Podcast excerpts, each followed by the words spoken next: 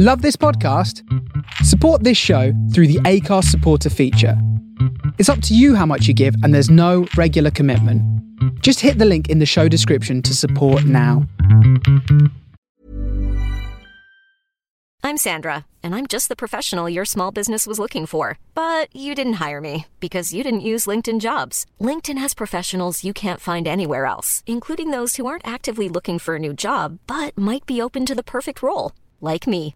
In a given month, over 70% of LinkedIn users don't visit other leading job sites. So if you're not looking on LinkedIn, you'll miss out on great candidates like Sandra. Start hiring professionals like a professional. Post your free job on linkedin.com/people today.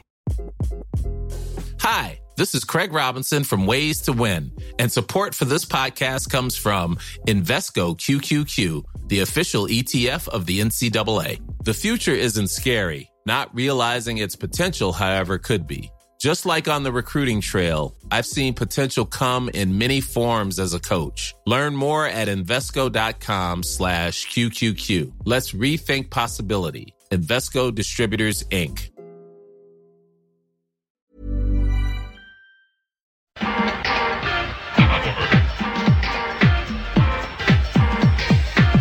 Campionato di calcio italiano.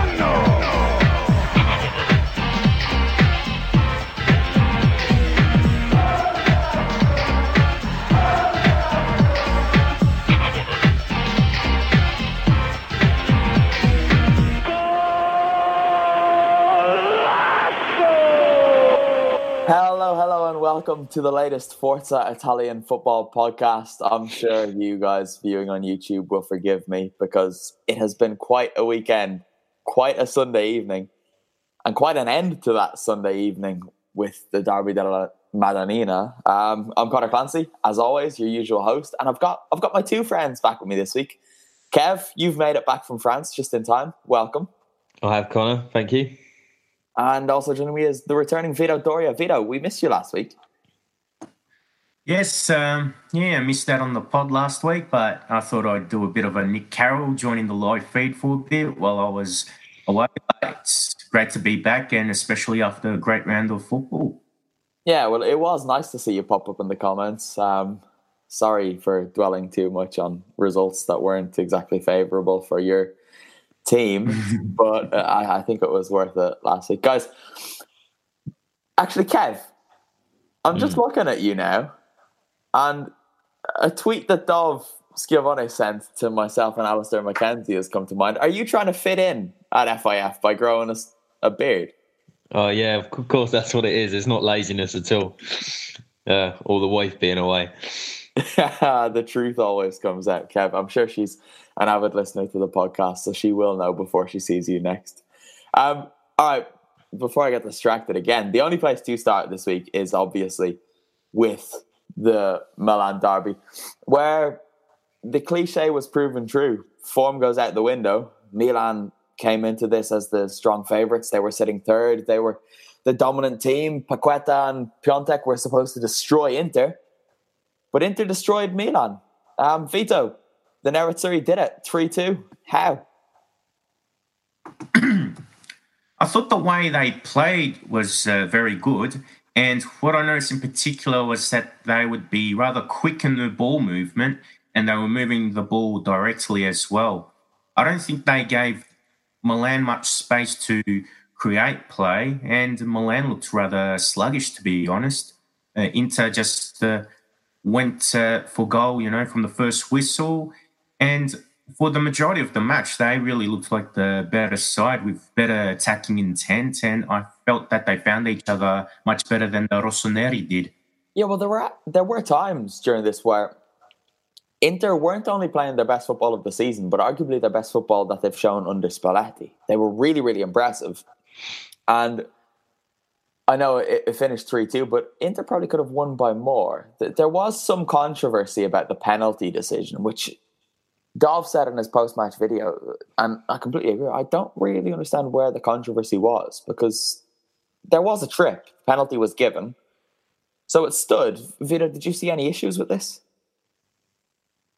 No, not at all. I think it's just exaggeration on some fans' part. perhaps it's just the Rossoneri fans being a bit uh, disappointed that they conceded the penalty in the manner that they did. But uh, I thought Castillejo tripped Politano and was more than fair to give the penalty. Um, Kev, Mauro Icardi wasn't there, but you wouldn't have known it. Inter, Inter didn't need him. No, and I think maybe that's what you know brought out that performance from them. You know, they've they've they've been struggling of late, but uh, Martinez looks looks to be feeling a bit of a void up top, and you just wonder it was the it was the time for them to show that they can live without him. It really was because it's been it's been such a circus there lately, and it's all Icardi's doing.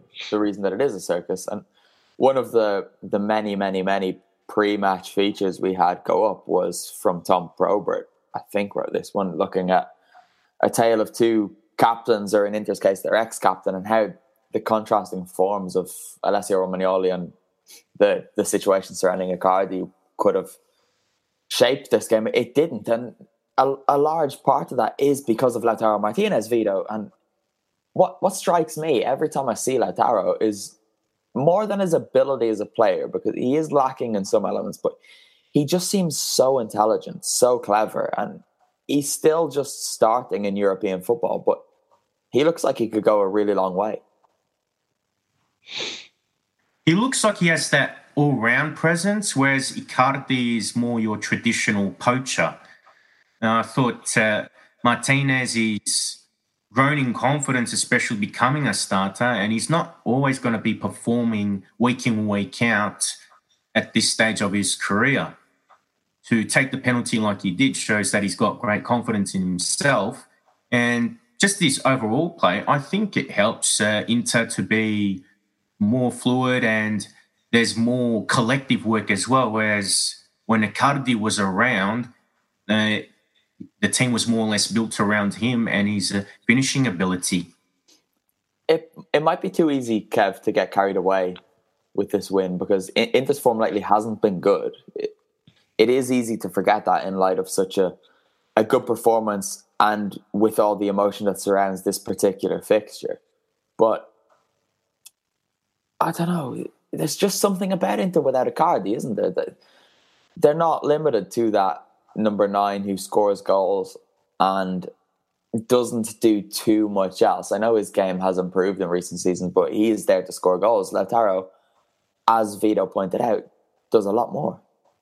No, I think what we've said in previous weeks about uh, Inter lacking many individuals that you'd maybe take in other top European sides. And Icardi would be the one, or certainly one of, the few. Whereas without him, they're they're kind of starting to ve- develop that sort of team cohesive sort of unit. Um, just sort of chipping away at, at, at, at learning to, to live without him. Yeah, we did. Um, Matías Vecino has been someone who kind of frustrates. For me, even not being an Inter fan, he's frustrating to watch because sometimes he looks very good, but more often than not, he's not very useful and he kind of gets in the way. And I thought it was quite funny after the game. He said that Inter's consistency or inconsistency isn't acceptable. That they need to find a solution to this problem. And I think a lot of that problem will be solved if he himself just found some consistency. What do you think it is about Vecino? It's because it's not even really just him, Kev, is it? It's a lot of those inter midfielders blow hot and cold so regularly. We've seen João Mario be an outcast to them being a star for three weeks to now being on the periphery again. Borja Valero hasn't done it. Um, Brozovic blows hot and cold. Gagliardini blows hot and cold too. So, is it systemic? No, I think that's. I think that is the brunt of why they aren't good enough, or you know why other other top sides wouldn't take them. It's that inconsistency. The talent's there, but with a lot of players, you know, the talent's there, and actually, what makes them top top level players is do, doing it consistently. You know, three out of four games, or you know, at that level, you can afford to have the one sort of off game, but uh, not so many players that sort of have that inconsistency. I think just hasn't hasn't helped Inter. No, for sure. On the other hand, then let's go, let's go to Milan, the red half, I suppose. Bakayoko, right? We'll start with a positive because he, he was still quite good. Vito, they they lost. He got his first goal in Serie A, and he impressed. Yeah, he's a good ball winner, good passer, and I thought probably in the second half he was uh, better because Milan were attacking a bit more, so he could uh, add a bit more to his game. And I was happy that he scored actually because uh, he has improved since joining the club, and uh, yeah, he, he pretty much had to carry the Milan midfield today because Paquetá looked out of shape. Kessie wasn't at his best, and then uh, Suso was he was anonymous in that first half, and he wasn't that much better in the second. Yeah, You have to be disappointed as a Milan fan, though, if Bakayoko's your your best player in the derby. I see what you mean, but that's also a bit harsh because Well, I think it highlights how little the rest of the team is doing attacking wise. yeah, attacking wise for sure, but derby games do tend to need players like this to kind of grab it by the scruff of the neck. I I think he did his job; everyone else let him down. So Suso is one of those. Is anyone even surprised anymore that Suso fails to show up when it really matters? No, It's No. it's beyond So a joke catchy. now, isn't it? And there are still these Milan fans you see who defend him till the very, very end. But he is so frustrating. His biggest involvement in the first half was kicking the ball at Kessie, which led to, I think it was the opening goal, right? And Kev, is there any sign that he can improve, or is he always just going to be this player? No, I think he's always going to be that player. Um, I must have wrote a piece on him a good couple of years ago, just after he joined, just saying that that is why Liverpool got rid of him because he was there when Coutinho was there. They were similar age, similar types of players. That you could argue there's a slightly, slightly more quality on Coutinho's side, but he was doing it week after week after week. You would see flashes of brilliance from Suso, which we do see. Um, take the derby last year or maybe the year before but it's just too inconsistent again. It's just it's so annoying because he does have these moments where you think, okay, you clearly have ability. What's the problem? And there was that stat that I dragged up a couple of weeks ago about him being amazing in the first half of the season, and then not in the second. And do you think it's a thing about stature? Are, are Milan just a step above where he should be? If he was at a team who were expected to finish between seventh and tenth, would he be idolized, or would he still be inconsistent?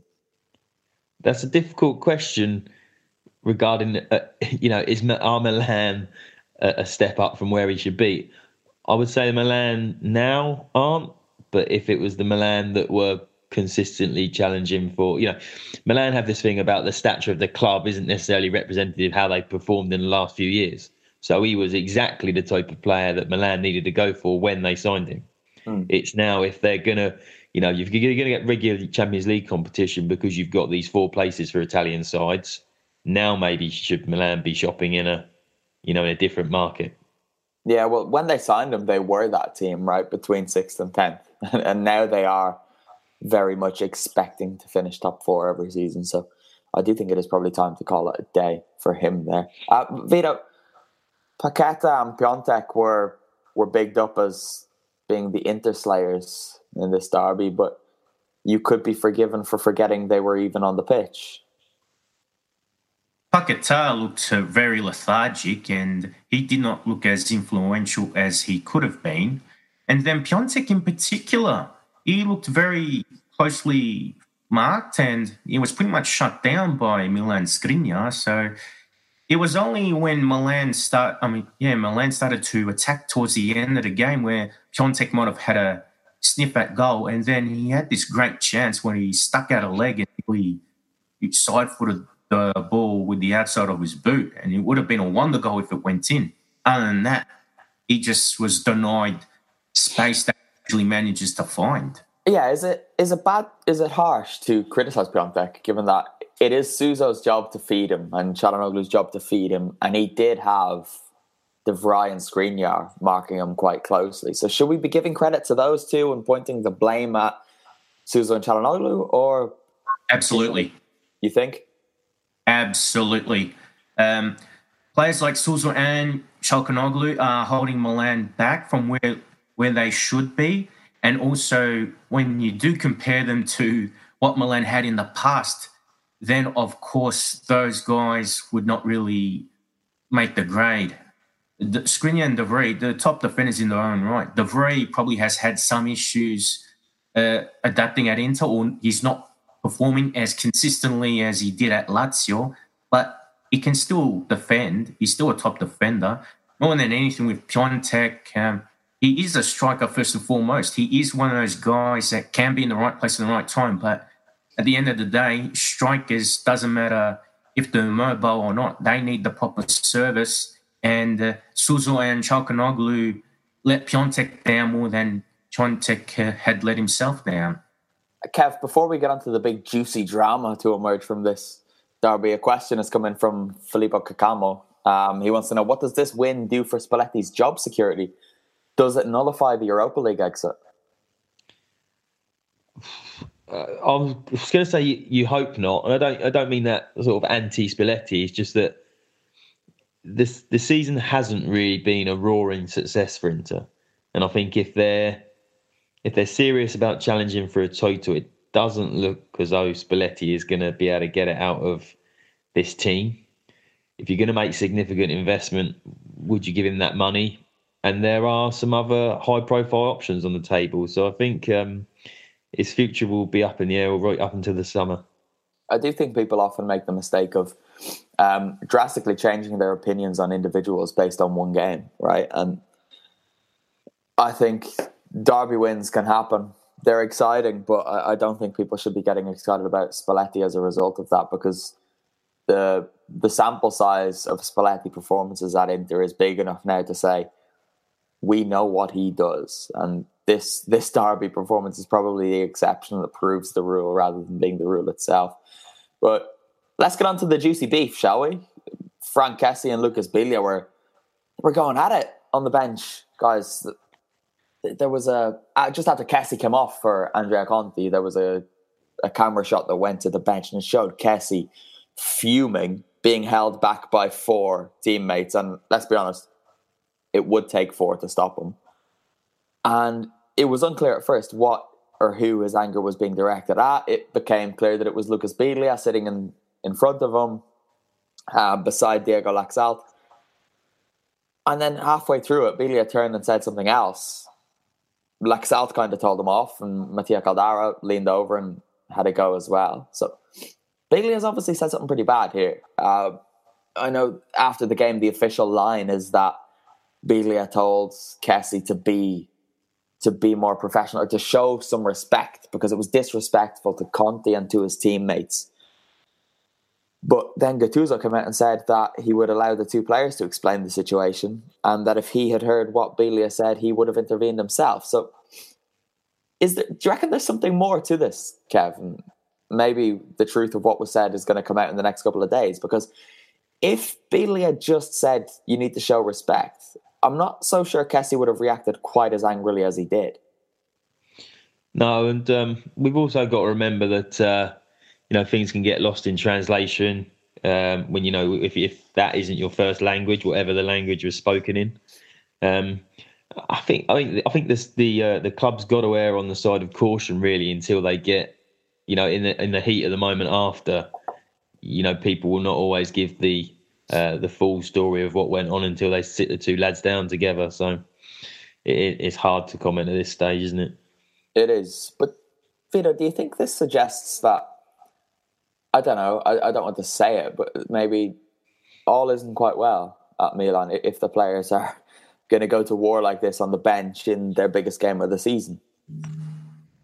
I'm sure that the emotions of the occasion probably got to the two players. So when there's so much drama, adrenaline, and there's a lot on the line, then perhaps uh, people, not just footballers, just get carried away with things. So until we know what the full dialogue was or the majority of it was, um, it's very hard to assess it. I'd like to think that it eventually be water under the bridge, but yeah, sometimes it also reflects on the pitch and uh, yeah, you don't want to lose at the derby. It's uh, probably the game that out of all games, you do not want to lose at all. It doesn't matter if you're playing the Milan derby or any other one.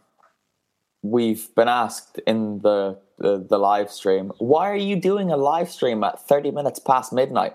Well, two of us aren't. I'm doing a live stream at 30 minutes past 1 a.m. And Vito, what time is it where you are? 11.30 Monday morning. There you go. So the, the simple answer is we aren't. The more difficult answer is this is the easiest time to get us all together. And we're completely committed to the FIF pod, obviously. It's a worldwide podcast. it is a worldwide podcast. I've just seen um, our friends at Milan Weekly Pod have just shared the podcast as a, a must listen with a link to the live recording. So sorry for all of the disappointed Milan fans that are coming to us right now, but I think I don't think we were too harsh on them, were we? No. no I think I, we just had to tell it as it was. I think so. I think so. Um, we'll end the derby chat then with the first comment that came in, which was Milan is black and blue. Sorry, Rossoneri fans, but this evening it it well and truly is. Where should we go next? The the big game that no one really cared about, I guess. Kev, Genoa brought it to Juventus's unbeaten run. Their dreams of a second unbeaten season in recent years has come to an end, and no one really cares, do they? They don't, but also they really they, they, they seem to have this habit of struggling against Genoa. It's strange, isn't it? Because yeah.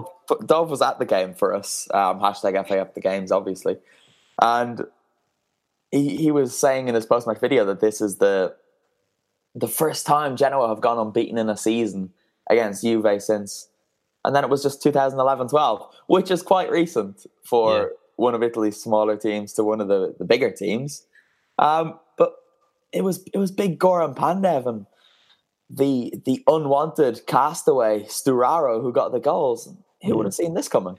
Yeah, and I saw some uh, sort of a Juventus apologists saying about the Allegri uh, uh, changing the team around. Uh, but I thought I, when I when I actually looked at the team, I thought to myself, no, actually, other than Perin, which is probably the sort of the, the, one that stands out and probably the one that was in the the biggest spotlight because he was going back to Genoa and obviously he is in goal when the goal's conceded. It was a pretty strong Juve side. Yeah, I think so. And I don't understand it. People just look for any excuse to bash Allegri now because people have decided that they don't like him based on a couple of games throughout the last few years, style of football. And then it all came to a head when they were beaten 2 0 by Atletico in the first leg. And those people quite conveniently slipped away when Juve came back and won 3 0 in the second leg and Allegri made some bold choices. But, Vito, is Allegri ever going to win over those people who hate him, or have they just completely made their minds up on him? Well, I won't say that I hate Allegri, but I'm probably one of those critics myself, but I'm more or less just disappointed in him because he he played at Pescara in the 80s and 90s like Gasperini. Gasperini stuck to his principles, and okay, he hasn't got silverware, but you know he's got his own style, and I think he's evolving as a coach, and he's helping Italian football evolve. Uh, Allegri is one of those guys who's been at the right place at the right time, plays a traditional style of football, and I think he's getting carried by the individuals that are there. The great shame is Allegri can set up a team to play attractive football. He did that at Cagliari with a bunch of mediocre footballers, and now with a team of champions.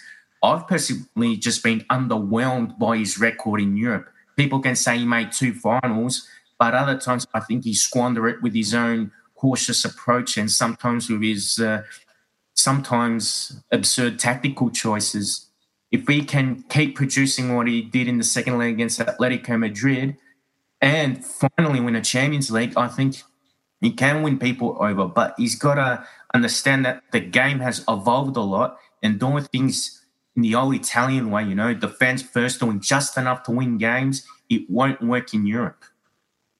What do you think of? Yeah, very strong words from Vito. I, I, I, I don't know. I think that first time that he had to reinvent Juve after they'd lost Pirlo, Vidal, and Pogba, I think he deserves credit for that. They potentially haven't haven't reinforced after losing the likes of experience that has gone out the door with Buffon and, and Marchisio. Um, but I don't know. I think he just gets bashed because because uh, Juve are so strong and people want to sort of do him down a little. It's I guess it's natural, isn't it? If if Juve slip at all, there's Italy's kind of split in two. There's Juventus fans and not Juventus fans. So everyone on the other side of that divide is just quick to, to bash them. And once the people that are supposed to be on your side start going your way, it's quite difficult then as well. And I don't know, maybe it just seems more exaggerated because we we see these people on on Twitter, right? So there's these people from everywhere criticizing Allegri when I'm not sure if it's if it's all that important at times that there's a certain type of Juventus fan hating him. The only thing you'd say is that it could, it, you know, his ability could be highlighted by the fact that the the Juventus side that he inherited, as more and more of that side leave the club, you know the the they they don't perform as they as they used to. They're oh, dare I say swashbuckling selves. I don't but know. If you look at the the Champions League final team he had from what was it 2015 when they lost to Barcelona? Yeah. And the team now, they're completely different sides. And he's kept them at that level. Yeah, exactly. And that's what I think he deserves praise for. Because it's you know, it's one it's one being thing being financially strong and, and walk into a league title, but you have to you have to keep that up. You need to freshen it up even if ever so slightly to to keep that desire within the squad uh, of players that are sort of have won countless countless titles now. It, however, whatever you feel about the, the abuse of him, um, you can't help but feel that his time there has just kind of come to its natural end, right? And this summer's there have probably been a couple of opportunities for him to walk away from the job. And however this season ends, if they win the Champions League, perfect for him to walk off into the sunset. And if they don't win the Champions League with Cristiano Ronaldo, maybe it's best for him to leave. So, I know it's hard to speculate. We're still a little early, but it does seem like this is a summer where a lot of the coaches could change in Serie A from Spalletti to Allegri. And what happens next? Where do Juve go? Do they go back to Conte, Vito, or is there someone else who can come in there? If they don't win the Champions League, then I don't think Conte would be the best option. He was fantastic when he was at Juve first time around, and after two seventh place finishes, I think he did a great job to rejuvenate the club, at least in the locker room and on the pitch. But his European record's not that impressive at all, so I've got some concerns about that. Then the other options in the market, well, there aren't many that are really appealing or what I would call Juve standard coaches because they need a coach that can really make them a force in Europe, not to win more Scudetti. Yeah, for sure. I, I quite agree. Um, Kevin's in the comments from Trinidad. Wow. I didn't know people listened to us out there. Hello, Kevin. Welcome along. Um, all right, let's move on from this because the derby ate into a lot of time. Spal 2 Roma 1. This was a lot of fun going to Ferrara is always fun because the people are quite mad. And this time, the players actually delivered a performance and a result that the fans deserved without sounding too much like a, a cliche or a broken record. But this was this was a very very good performance. And Kev, it's not good news for Roma. No, it serves them right for wearing their away kit. what what's your problem with this? Spal, Spal don't play in red. What's the problem with just wearing your kit? Anyway, no, I, I don't know. You know, we said uh, we said the other week about you know getting rid of Di Francesco. I don't we don't think is the is the is the problem there. Um, I, I you know when you just the look at the you look at the performance, and, again it goes down to quality. But you just wonder if they've got the desire now to actually break into that top four. You don't, you know, well, not necessarily desire, but I don't, I'm not. I don't see any belief in the players when they go behind that they can turn these sort of things around. And I think it goes deeper to them thinking that there is going to be no Champions League football for them next season. It's this thing with Roma, isn't it? That I'm not sure how important like fight and a willingness to kick people is. But it's often been the problem with them. De Rossi aside, they don't have anyone who's. But look, at the last couple of years; they've never really had to they've got into a position where they're in the Champions League places, but never had to really break in at the end of the season. So we've never seen if they can actually sort of dig in and do that. Yeah, they've kind of just been there by default a lot of mm. seasons more so than a bit like Inter this year. Yeah, absolutely. A, a bit like Inter and Napoli this year, I mm. guess. But what what struck me was this seemed like a game where the coach should be going absolutely mental at them. And look, I think I nearly came close to bashing him last week, but I really love Claudio Ranieri, but he didn't do anything. Claudio just, doesn't do mental. He just stood there. He didn't move. I was watching him because the it, the press box there is pretty much behind the away dugout. And Ranieri, I have a picture from before the game where he's standing in a spot with his arms folded. And I could have recorded a video from the same angle. Everything around him would have moved except for him. The only time he, he moved from that spot was when he went down to the dressing room at half time. The only thing that changed was he, he put his hands into his pockets every once in a while. I just thought, if you're not going to shout at them, get your assistant to shout at them because Spal were walking all over them. And if there's one thing that Spal consistently do, it's fight and it's run a lot and it's try really hard.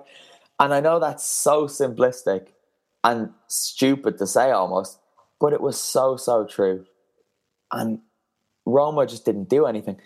Spal's best players were uh, Manuel Lazzari, Mohamed Fares, and Jasmin Kurtic. Why? Because they just ran the most, and Roma didn't bother running after them most of the time. Lazzari in particular, we know his quality. He's not in the Italy squad, which maybe this performance came a week too late, but he could probably offer something there, Vito. And this is a, a big win for Spal. No, absolutely. They they won 3 0 in the initial fixture in the first half of the season in Rome, and that was surprising enough. And then to do it again uh, in the second half of the season is still pretty impressive. Well, I have a question for you, Vito. Do you, do you know the last time Spal beat Roma twice in a Serie A season? I'm going to take a wild guess. Would it be the 1950s? Oh, you've gone too far back. You should have read my match report, mate. It was 1965, 1966, which should is quite a long time ago. Mm. Quite a long time ago. But they fully deserved it. They really did. And Kev, Andrea Petagna, he did it again. It, I don't know how he got the penalty, to be honest, because Petagna shouldn't be getting knocked over like that. But no, it looked it, a little harsh. To be fair, it was almost just a bit of a coming together. But yeah, you know, maybe uh, maybe you should have stayed at Atalanta. They needed some goals. uh, well, Big Duvan still has more goals than him this season, so don't get too carried away. But I think what happened there was the the Roma penalty seemed quite soft too. Yeah. And the referee kind of gave it. And then there was such a long VAR review, a silent VAR review, which always seems to happen in Ferrara. And they hate VAR there because they seem like they think, think it's against them. Because I actually see what they mean. They do seem to be quite harshly done by it, but maybe it's just they're quite a physical team, I guess, right? So mm. more of their decisions tend to go to VAR and whatever. But the penalty they gave away um, Saturday was was stupid more than you know a, a, an over excitable challenge. Do like, you think it was even a foul? Well, I mean, there's no need to put your arm across the player running away from him. He's got Dzeko's got away from him, so you you he's almost making a half-hearted attempt to sort of nudge him or maybe knock him off balance without being spotted and you know, and, and going to play on that. I think any top level attacker is going to play on that and get it, even with even with VAR now. Yeah, can we speak about Dzeko? Because he wasn't very good. His biggest contribution in the first half was falling over when there was absolutely nowhere, nobody close to him, and nobody seemed to know what happened, including the Spal player that was closest. He seemed a bit shocked. And it still annoys me that he's capped him why is I? Is it just you know he had that, he had that horrific, he had that horrific show of dissent towards the referee in the Coppa Italia tie. He then had that awful headbutt, if we can even call it that, from Pepe. And when you're talking about Roma maybe showing the the desire or the belief that they can come from behind and get this, you know, it's not exactly the uh, the icon that you want. No, I, I agree. I was going to throw over to Vito, but he's he's he's left us. I don't know where he's gone, but He is? oh, he's back. Vito, Edin Dzeko is Kev's questioning his captain credentials, which I, would agree with questioning. But even just as a, a striker, he was good in the Champions League in the first half of the season, but he's been underperforming for quite a while there. When you're ready to pop the question, the last thing you want to do is second guess the ring. At Bluenile.com, you can design a one of a kind ring with the ease and convenience of shopping online. Choose your diamond and setting. When you find the one, you'll get it delivered right to your door. Go to Bluenile.com and use promo code LISTEN to get $50 off your purchase of $500 or more. That's code LISTEN at Bluenile.com for $50 off your purchase. Bluenile.com code LISTEN. Burrow's furniture is built for the way you live. From ensuring easy assembly and disassembly to honoring highly requested new colors for their award-winning seating, they always have their customers in mind. Their modular seating is made out of durable materials to last and grow with you. And with Burrow, you always get fast, free shipping. Get up to 60% off during Burrow's Memorial Day sale at burrow.com slash ACAST. That's burrow.com slash ACAST.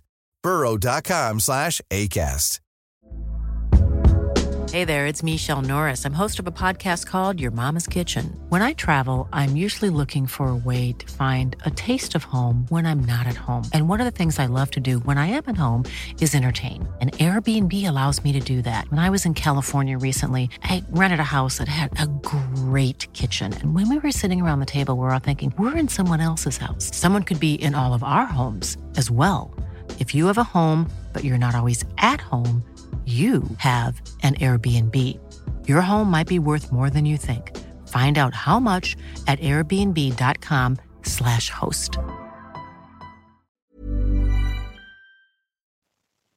Yes, so I think it's probably a reflection of just Roma in general. That I think just the way they play, they really play with the same urgency as they would have last season. And um, Dzeko in general, I think you know you've got to consider that he's going to be about 33 this year, so he's probably going to be starting to lose a bit of his edge. And also, if you give him the right service, he can do something. But otherwise, um, I don't think uh, he's also the ideal captain either. And he would have only got that because of his age and what experience he can bring. I do agree that perhaps, yeah, he's not really a guy.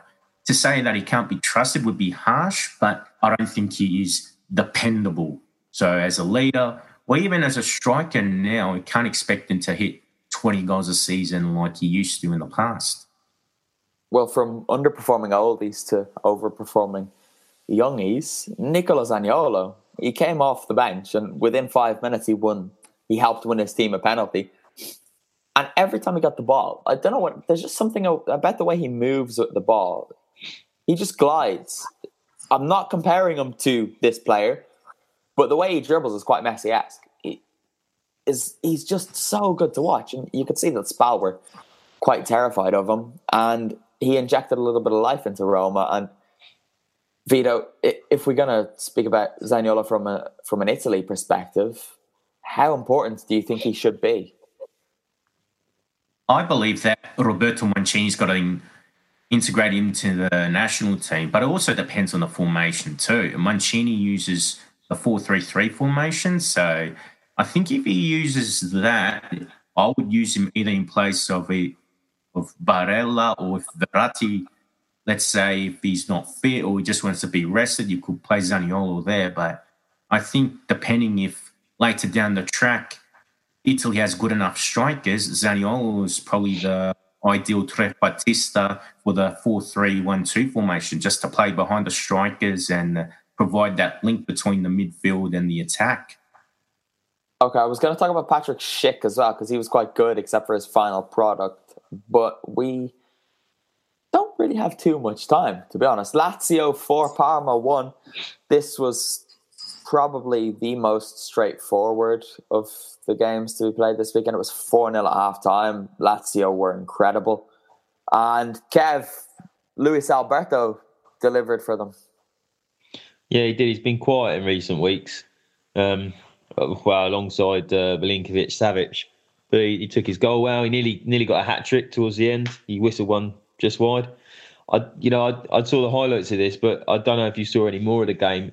Were Lazio that good and Parma that bad in equal measure? Because they seem to make a, a lot of mistakes to let to let Lazio in. Well, I think I know who you're referring to. oh well, yeah, the goalkeeper was particularly um, poor. um, thank you, because usually when Luigi Sepe does things badly, it's me that has to raise it. But this is this is him, man. He he pulls off incredible saves. I still think he's one of the better shot stoppers. But in terms of whatever goes on through his head, just during a game, I, I don't really know because he does some inexplicable things that if a twelve-year-old goalkeeper did, you would question. I, he's just he's quite bizarre. I don't really understand him. But Vito, were you all that impressed by Lazio's overall performance? I do believe that Lazio deserve credit for the performance, and uh, I thought there was some there was some good build up play for the goals and some well taken shots as well. So uh, Parma themselves, they didn't really have many chances to score. So to say that it was a case of Sepe playing badly, I think uh, would do a little bit of disservice to the Biancocelesti. That being said, I reckon the first two goals should have been stopped better because the Marusic strike went between his legs. And that penalty, that's probably the one that really stuns me. Usually, if a player goes down the middle, uh, usually it'd be easy to stop. But for he, some dives, he dives over it. Yeah, it just went right under him. It's unbelievable. There was quite a nice picture I saw of the moment that passes underneath him, and you can just see his face because he, he knows what's happening, and it's mm. it's quite nicely captured. But sorry, Lazio, this is probably not a good week to go short on you guys, but we kind of need to. But but quickly, quickly, quickly, they are six points off the Champions League now, Kev. Do the do you think they can do it? I think there's going to be a couple of factors. I think they can leapfrog Roma. You know, those two, those two look like they're crossing over. Lazio seem to be coming into some form and actually showing that that that uh, that belief that they can they can do it. Like we were saying, Roma didn't have. It depends how the um, the Milan derby now affects Milan. Mm. I think um, I can honestly say I'm not sure who's got who after the international break, but uh, they need some time to regroup. I think and just make sure that they've uh, they're aware of just how close Lazio are behind them. Yeah, I was actually quite surprised when I looked at it the table to see that Lazio hadn't already overtaken Roma. I just assumed that with the recent derby and what happened this weekend, that that was it. They were ahead of them there, but it does kind of show how much of a little dip they they suffered this season. They've lost eight games, which is actually quite a lot, to be fair. But let's move on. Sorry, Lazio fans. Uh, Vito, you're about to be very, very happy. Sassuolo and Sampdoria played out a stunning 5 3, which Samp came out on top of. And there were eight different goal scorers but we're going to focus on one of them because I tweeted when this guy scored, I said, guys, forget about the derby. Let's do a Fabio Quagliarella pod special. So this is his little window. Vito, sing about how much you love Fabio Quagliarella. Oh, it's unbelievable. Uh, Quagliarella, he's got uh, 21 goals for the season, so he's already bettering his personal best of uh, 19 from last season. And it's the first time in his senior career that he's scored over 20 goals for a campaign. So I'm very impressed with that. Seven assists. So it also he's had some contribution with the assists, and he's only two assists off Dries Mertens for the campaign. So that's really good. That being said, you know, I think we're just running out of superlatives to describe him because he's 36 years old and he's he is in the form of his life. Lots of players would be declining, but not him. And uh, he's been picked for the Italian national team for the up and coming uh, international break. But um, some people just look at the number think, oh, he's too old. We got to look at the kids. I do believe that Mancini's got to integrate most of the youth, but there aren't many good experienced guys there aside from Bonucci and Chiellini. I think Quagliarella might be able to do something for the national team because the Azzurri are short on quality finishing at the moment. Well, Italy do actually play here in Parma. I think it's on Tuesday against Liechtenstein. And I wasn't going to go, but he might play. So uh, I'm considering going just to see him play for Italy, which I, I love seeing him play. And he's he's 36. And he just looks so, so good. Uh, Kev, we were supposed to speak about him last week, but we didn't. Uh, and my reason was we've spoken about him a lot. And then he goes this week and scores again and assists. So he's now scored and assisted more than he has in any other season in his career. He's 36 years old. Yeah, and I don't think we're going to get that output out of him next year. I've said it before, but I I kind of disagree with with uh, Vito over the inclusion in the Italian national side. If this was a if this was a season where you've got a, a World Cup or European Championships at the end of it, I could see why you take him to a tournament. On this form, you cannot uh, sort of discount him as being part of the squad, even a starter. But you know, a moment ago we were talking about Zaniolo being the future of the Italian national side and sort of bedding him in. We can't have one, and well, you know, do you have one or the other? I, I can I can even see the the from the aspect of the experience he'd give the strikers, but there aren't many really really young strikers in the squad, are there? I suppose. Uh, yeah. Moise Kean's in that team. Yeah, I suppose you do get that experience all round as well. But you know, I just, I just, I just wouldn't take him again. You know, like you say, it's, it's Liechtenstein. But is it, it just is he just being played to to acknowledge his good form? It, it is who it is that they're against. Give him a game and then. But is that what international football is that is that what competitive football should be? Is it competitive football when you're playing Liechtenstein? Well, well, it is technically. Yeah, technically, but everyone qualifies for the European Championship. So is it? It's an easy cap. I think he deserves it though. It's more than just a gesture. The guy is Serie A's top goal scorer. So no, his, his form his form does warrant inclusion, but Italy Italy are coming off the back of not qualifying for a World Cup. Yeah, so they, they, not, they have to be looking to the future. But they didn't qualify for a World Cup wherein they gave opportunities to the likes of I don't know, like Belotti and Immobile and stuff. And it's not like there are other strikers who are That's the main problem. Mario. What do we do? Get yeah. Well, look, we we both know where we all stand on that. Mario Balotelli should be at least number nine, but he probably won't be. So, uh, what do they do? People were talking about getting Giovinco back not too long ago, which don't even get me started on Sebastian Giovinco because I'd go off on one. But Quagliarella deserves it. And I, I, I get what you're saying, right? Because surely Italy do need to be planning ahead for the Euros. But is the priority now not just making sure they win games now? Yeah, well, yeah, but and this is also the other problem with this expanded Euros that was expanded. I think at the last competition, I think 2016 was when they that you've got like a one in two chance to to qualify. Mm. I think there's now 53, 54 UEFA nations, and there's 24 qualifying places. It's like you know if you you know if a if a country with Italy's um, history and uh, you know the, the quality of the national league can't qualify under those conditions, then you know then they may as well pack up and go home.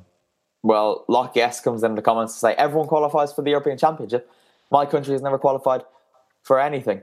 Um, Daniel Flego says Quagliarella is too old for the national team. I agree and hate you, Daniel. And everyone else is saying that. Yeah, I know it's just those two guys again saying that they need to think about the future. But you said something about you don't think he can replicate this form again next season, Kev. But we said this last year, and he's outdone himself again. This, this is his best ever return. Yeah, and last season was his best ever return before this. So next okay. year he's going to score 30 goals. I, I can't see it. I really can't see it. Okay, right. It'd be great if he does because it will be before European Championships, and then he'll go as Italy's number nine. Well, he might have to go anywhere because there's going to be games all over the place. So he might just get to play in Rome. That would be fantastic. Um, okay, where to next? Napoli beat Udinese 4 2, but given Napoli don't really care about Serie A, we don't care about speaking about them this week. Um, Carlo Ancelotti did say, though, that um, Serie A is good because it keeps us motivated for the Europa League. So Serie A is basically training for Napoli for the next couple of months, which is which is nice. I might not go to any of their. Well, wasn't for Udinese, though.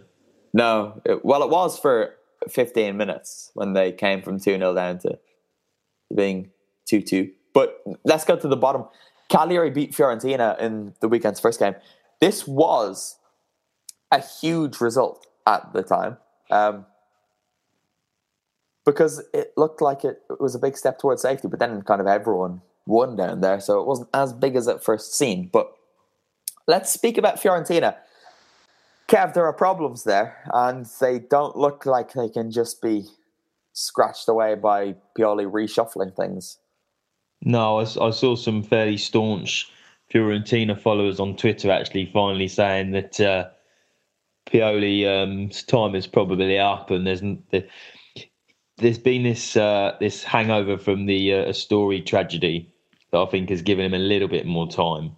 And when I actually sort of watched the game on Friday night, I sort of saw how poorly they were defending. And I, I wondered whether they're missing, you know, the effect of Astori's absence tragic absence is where the problem lies. I, I, was hoping to get back in time to actually run some of the numbers as to what they conceded since he since he, he passed, um, because they just they just look very very flaky at the back. Do you, you mean is is on pitch like? Yeah, they just seem to have a bit of a soft a soft centre in defence, and it's whether his organisational um, skills and things are just missing. And they, I, correct me if I'm wrong, but I can't remember anybody coming in to really rectify that in the summer. No, well, Vitor Hugo took his place, right? Because he scored the first goal after mm. the death and he had the number 31, which is obviously 13 reversed, and it was quite poignant like that. But I, I don't think they did sign anyone. But whenever I've seen Fiorentina, the, the problem hasn't been that. I've always thought defensively they look quite good with Lafont behind the, the defensive pairing and for me, it's in midfield that their issues are. And it's kind of terrifying how reliant they are on someone like Jordan Veretout because he's not a world beater, but Vito, he is he's so key for them. He has been a key player for them, and he's not exactly world class, but he is a good contributor for them. And compared to the other midfielders around, I think they make him look uh, a lot better than what he really is. Uh, I've said on quite a few editions of the podcast that the midfield has been the weak link, and uh, I reckon for next season, regardless if it's with Pioli or not, that is the part of the pitch that needs restructuring the most because aside from uh, his goals, Marco Benassi does not do enough. Uh, he isn't really a good enough ball winner in the midfield. And uh, okay, Veretout, he has his moments and he can create something, but they need someone who's gonna be more more inventive or just possess more technique because I do believe they got a good enough forward line, especially with the good patch Luis Muriel had until the last couple of weeks. And uh, Chiesa is one of the brightest young talents in Italian world football. And Simeone might not be having a good season, but he has shown that he's got the work ethic and he can contribute with a few goals. So I think with them, they just need to be better supplied. Well, yeah. Well, look, Veretout didn't play. Benassi. Oh, don't get me started on Benassi and what he's doing at Fiorentina. I, I really, really don't know. But look, let's move on quickly.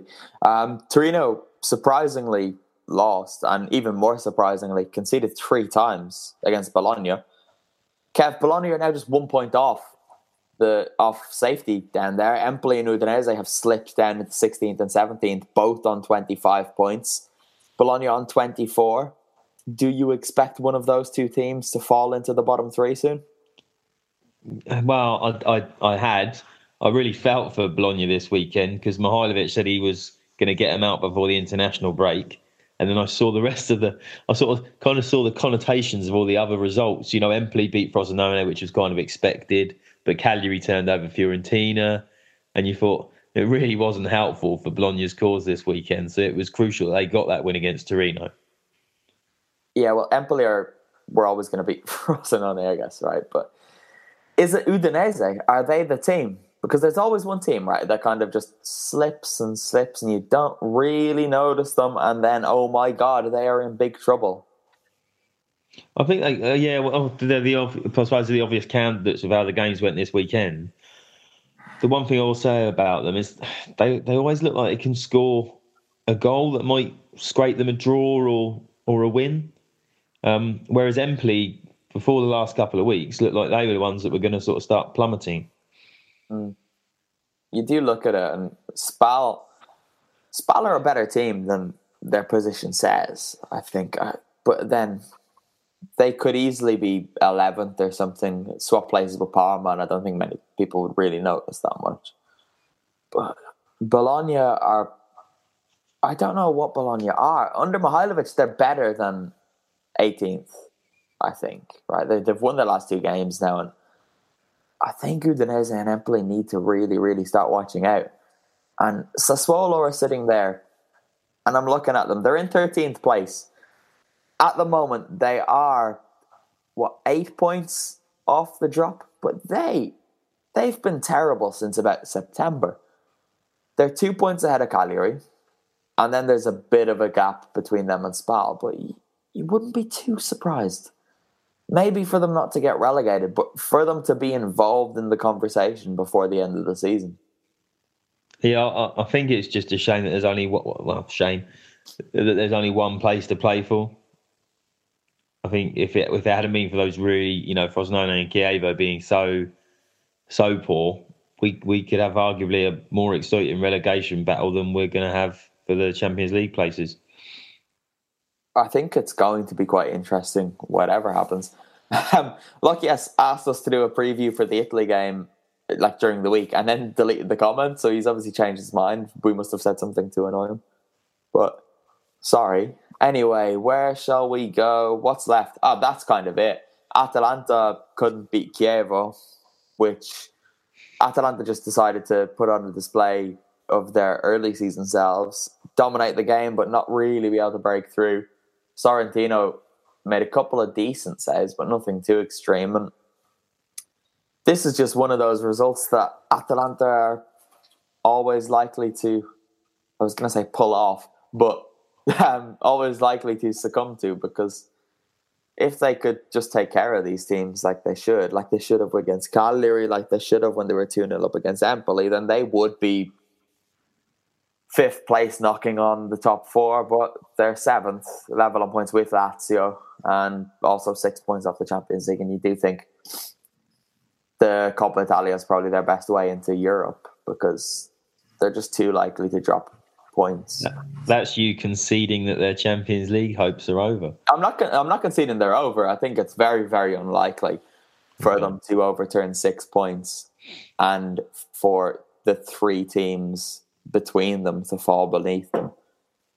But I still think it's possible. It is possible. It will be possible until the last game of the season, and it's mathematically ruled out, Vito. Um, or Vito, I don't know why I blamed you for that. I'm sorry. And then, like you said, Kev, Empoli did beat Frosinone 2 1, and that's that. We've done it. Mm-hmm. Congratulations. Around done.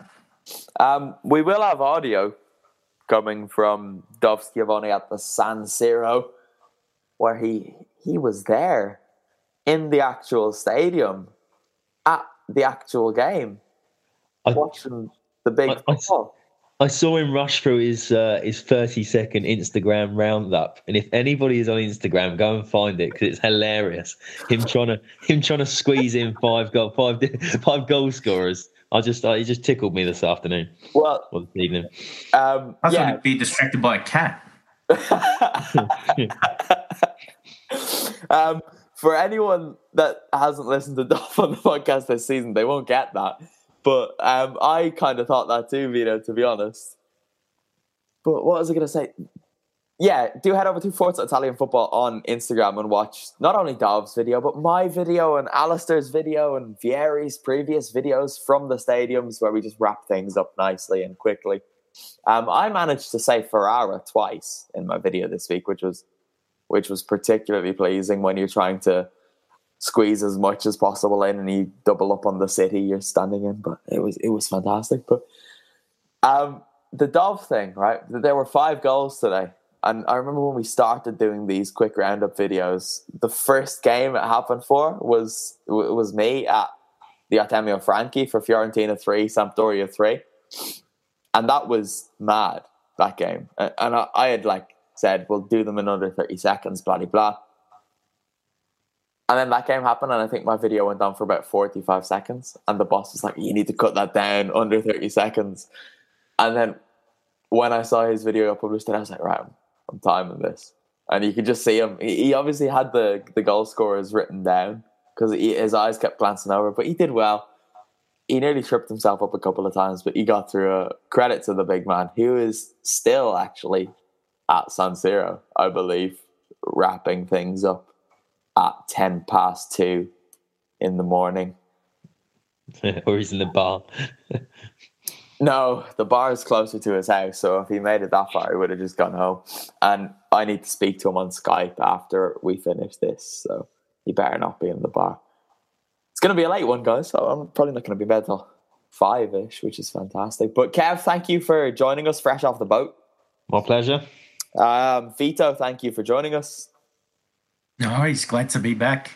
And as I've said, head over to Forza Italian Football on Instagram. On Twitter, we're at Serie A FFC, and then we're back to normal on Facebook at Forza Italian Football, where we have all the games covered. We'll have the Italian games covered in some capacity.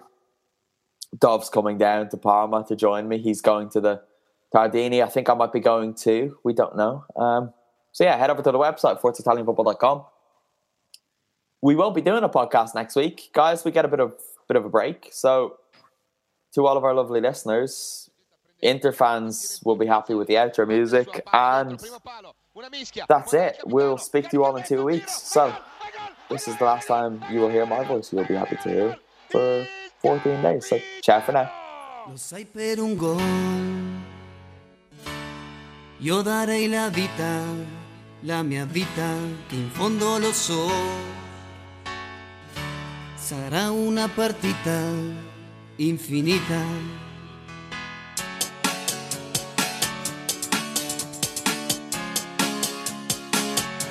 El sueño que hoy, de un coro que sale a soñar, se ayuda a la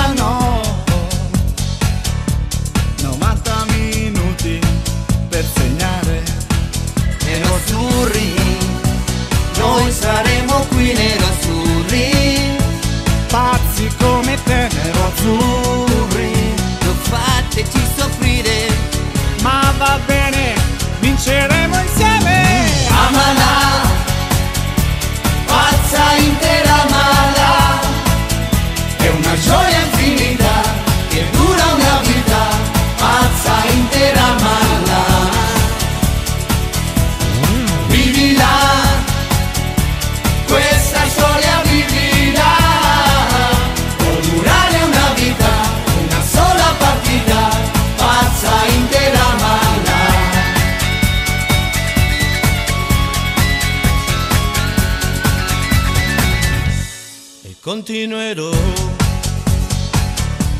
Nel sole e nel vento la mia festa per sempre vivrò. Per sempre vivrò. Con questi colori nella testa nero azzurri, io vi seguirò nero azzurri, sempre li vivrò nero azzurri, questa mia speranza è l'essenza non vivo senza time.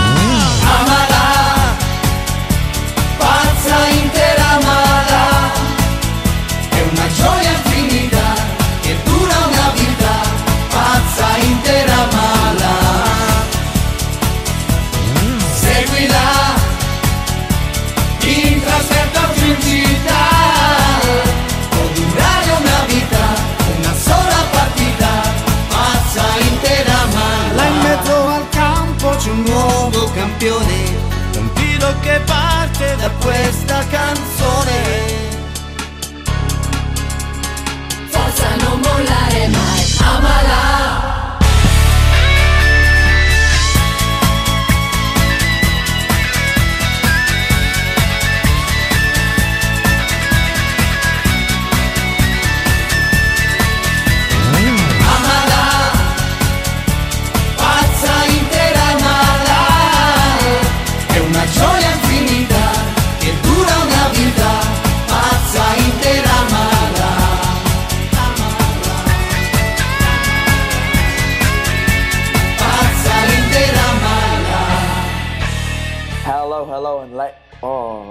Oh, I've messed that up two weeks in a row now. Two weeks in a row.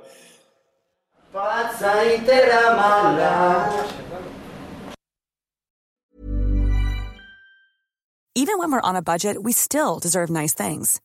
Quince is a place to scoop up stunning high-end goods for 50 to 80% less than similar brands. They have buttery soft cashmere sweaters starting at $50, luxurious Italian leather bags, and so much more. Plus, Quince only works with factories that use safe, ethical, and responsible manufacturing. Get the high-end goods you'll love without the high price tag with Quince. Go to quince.com slash style for free shipping and 365-day returns. Mom deserves the best, and there's no better place to shop for Mother's Day than Whole Foods Market. They're your destination for unbeatable savings, from premium gifts to show-stopping flowers and irresistible desserts. Start by saving 33% with Prime on all body care and candles. Then get a 15-stem bunch of tulips for just $9.99 each with Prime. Round out Mom's menu with festive rosé, irresistible berry chantilly cake, and more special treats. Come celebrate Mother's Day at Whole Foods Market.